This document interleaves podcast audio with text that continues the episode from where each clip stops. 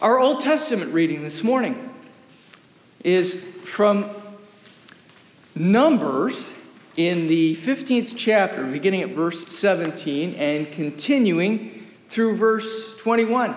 I invite you to listen for a word from the Lord as it is there written.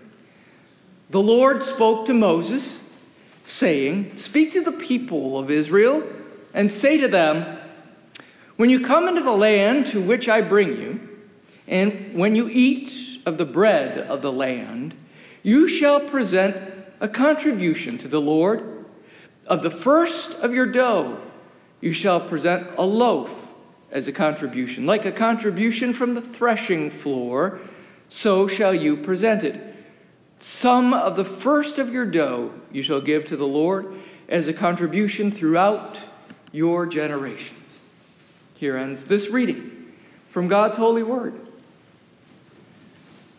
Our New Testament reading for this morning is from the Gospel according to Matthew. In verse 13, beginning at verse 44 and continuing through verse 52. I invite you once again to listen for a word from the Lord as it is there written. Jesus says, The kingdom of heaven is like treasure hidden in a field which someone found and hid. Then, in his joy, he goes and sells all that he has and buys that field. Again, the kingdom of heaven is like a merchant in search of fine pearls. On finding one pearl of great value, he went and sold all that he had and bought it. Again, the kingdom of heaven is like a net that was thrown into the sea and caught fish of every kind. When it was full, they drew it ashore, sat down, and put the good into baskets, but threw out the bad. So it will be at the end of the age. The angels will come out and separate the evil from the righteous and throw them into the furnace of fire where there will be weeping and gnashing of teeth. Have you understood all this? They answered, Yes. And he said to them, Therefore, every scribe who has been trained for the kingdom of heaven is like the master of a household who brings out of his treasure what is new and what is old. Here ends this reading from God's holy word. the kingdom of heaven. That's what Jesus is speaking of in this series of three short parables. Being omniscient, I'm guessing that the Lord is responding to questions posed about the kingdom of heaven, either directly asked of him or those that have been kept to self. So he teaches in this trio of analogies what it's like. It is like hidden treasure. It is like a pearl of great value. It is like a dragnet. When he draws this three point lesson to a close, he asks his disciples if they understand all that he has said, and they answered, Yes. Now, I have to admit, I'm perhaps a little bit skeptical about whether all the disciples who heard him speaking of the kingdom of heaven readily assented to comprehending all he was talking about. Now, if those closest to Jesus, with firsthand knowledge of his teachings, had any struggles following their rabbi's lesson, well, why should we be any different?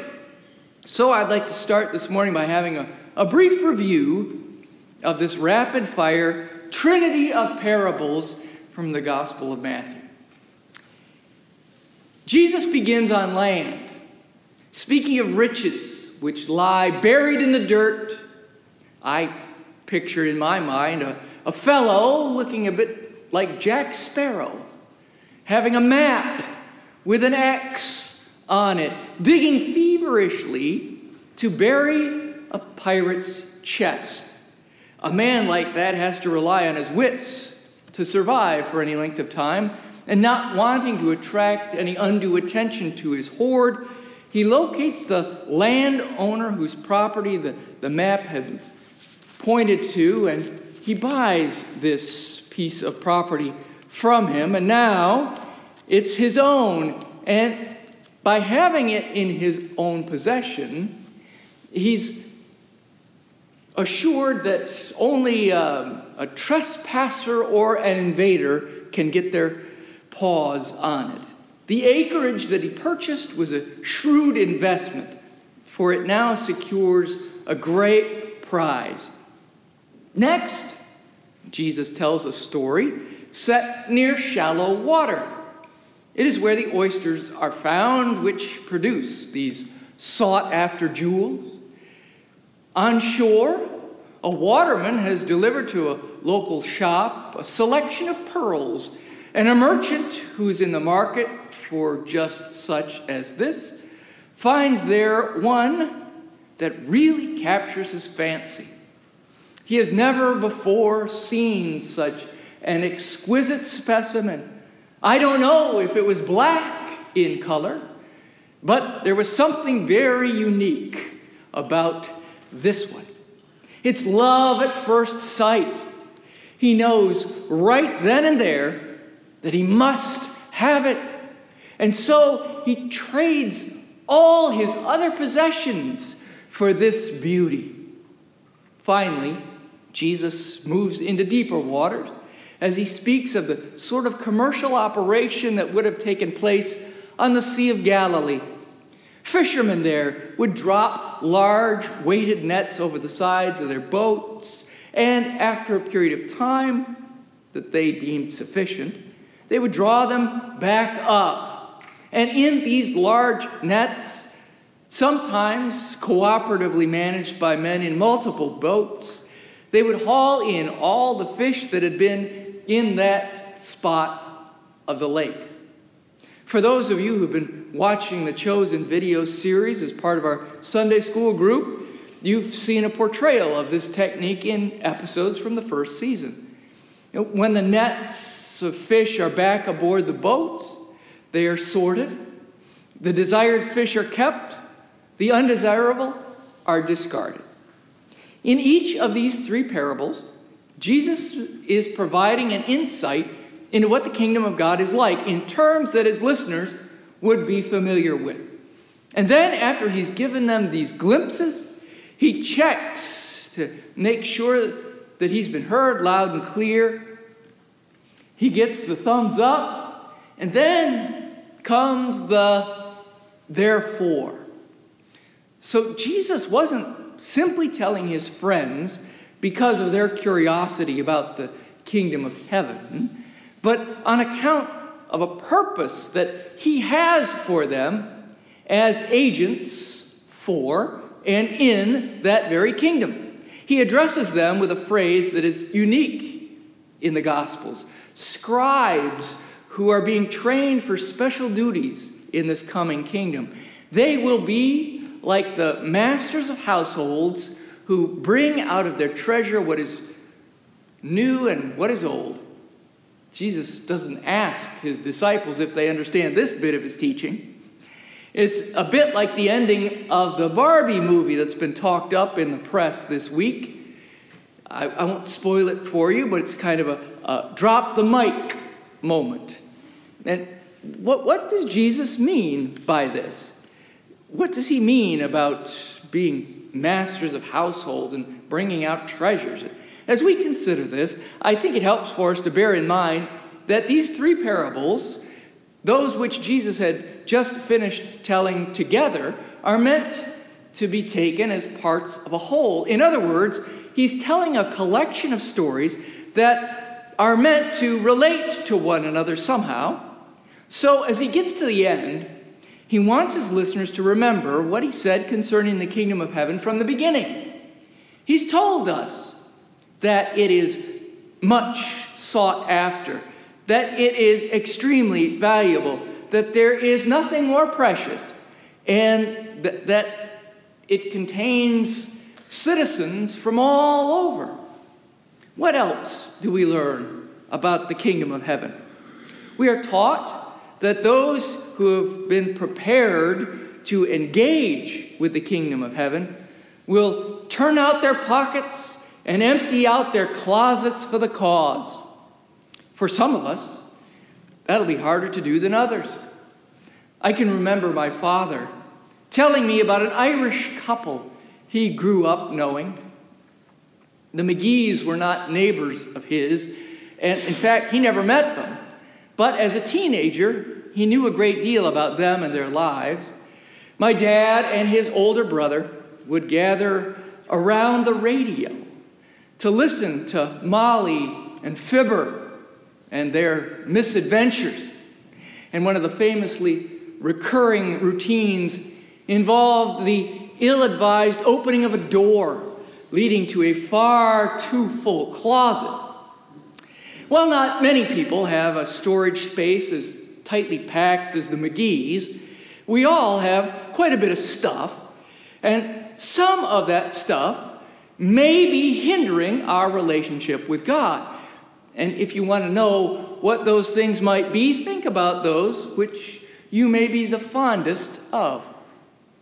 The closets of our homes and the closets of our hearts are not only repositories for earthly possessions, but they also contain the collected stuff of the soul, the sin which clings so close, as the Apostle Paul so accurately described it, the anger that we hold on to, the hurt we have yet to forgive, the jealousy that saps our energy, the coveting of people and things that lead us astray.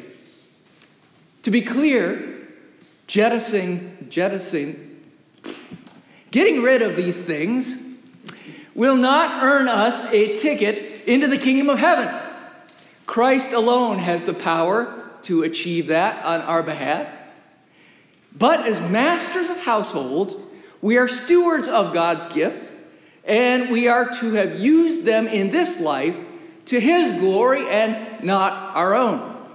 We are to joyously give all out of sheer gratitude for all that Jesus has already accomplished. In our Old Testament reading from the Pentateuch, we heard one of the many instructions that was given to the Israelites as they were preparing to enter into this land of promise. And this one concerns the tithe, the giving of the first fruits back to God. But here, in our New Testament reading, Jesus is teaching his followers that 10% isn't all that God wants from us. It, it may start there, yes, but that's, that's not where it ends. God wants all of us our time, our talent, our treasure. You've probably heard it said, you can't take it with you. And why would you want to anyway? When what exists in the kingdom of heaven is so vastly superior to anything that we can possess elsewhere. We are called to let go, to let go of all our stuff, our real property and our intellectual as well, loosing our grip on it and its grip on us, giving it back to the one who donated it to us in the beginning. He will decide what, if any, of our stuff is useful in that kingdom.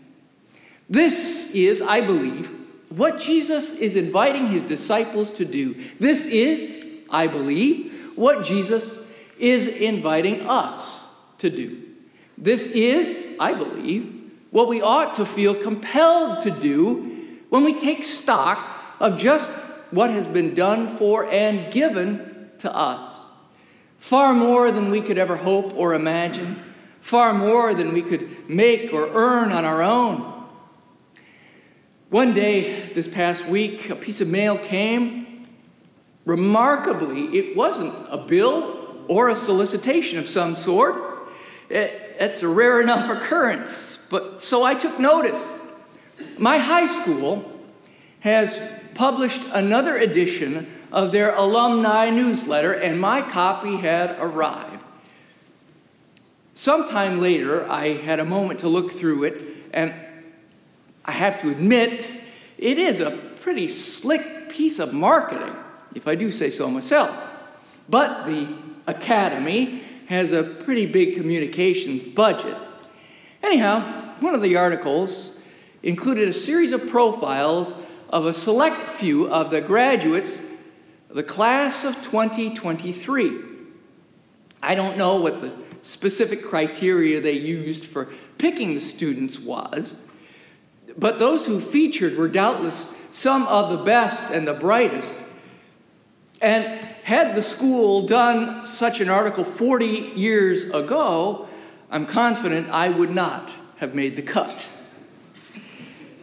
Included in this feature was a photo and a brief bio of each one, and then some edited, lightly edited responses to a couple of questions. Things like what was your most vivid memory of your academic career?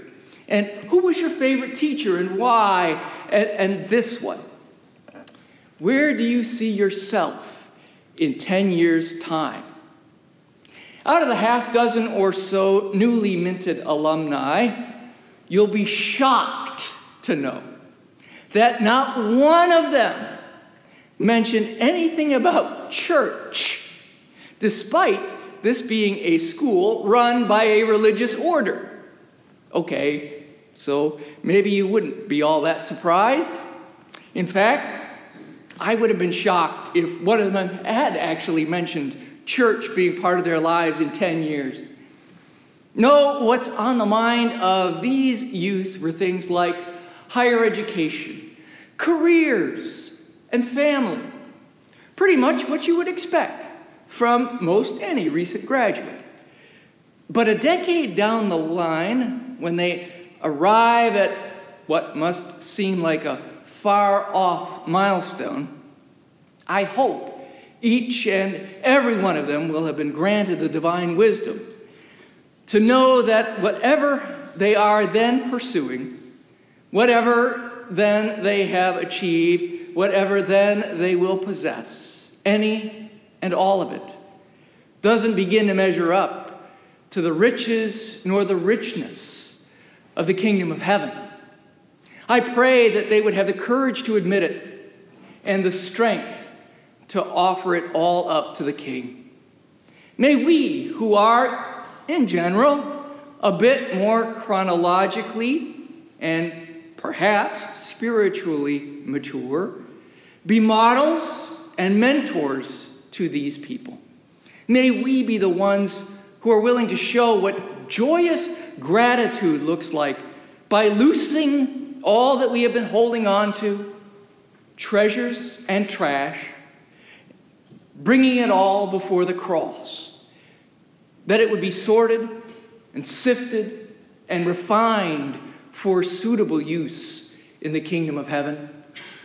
And for that, we may truly say, Thanks be to God, and Amen.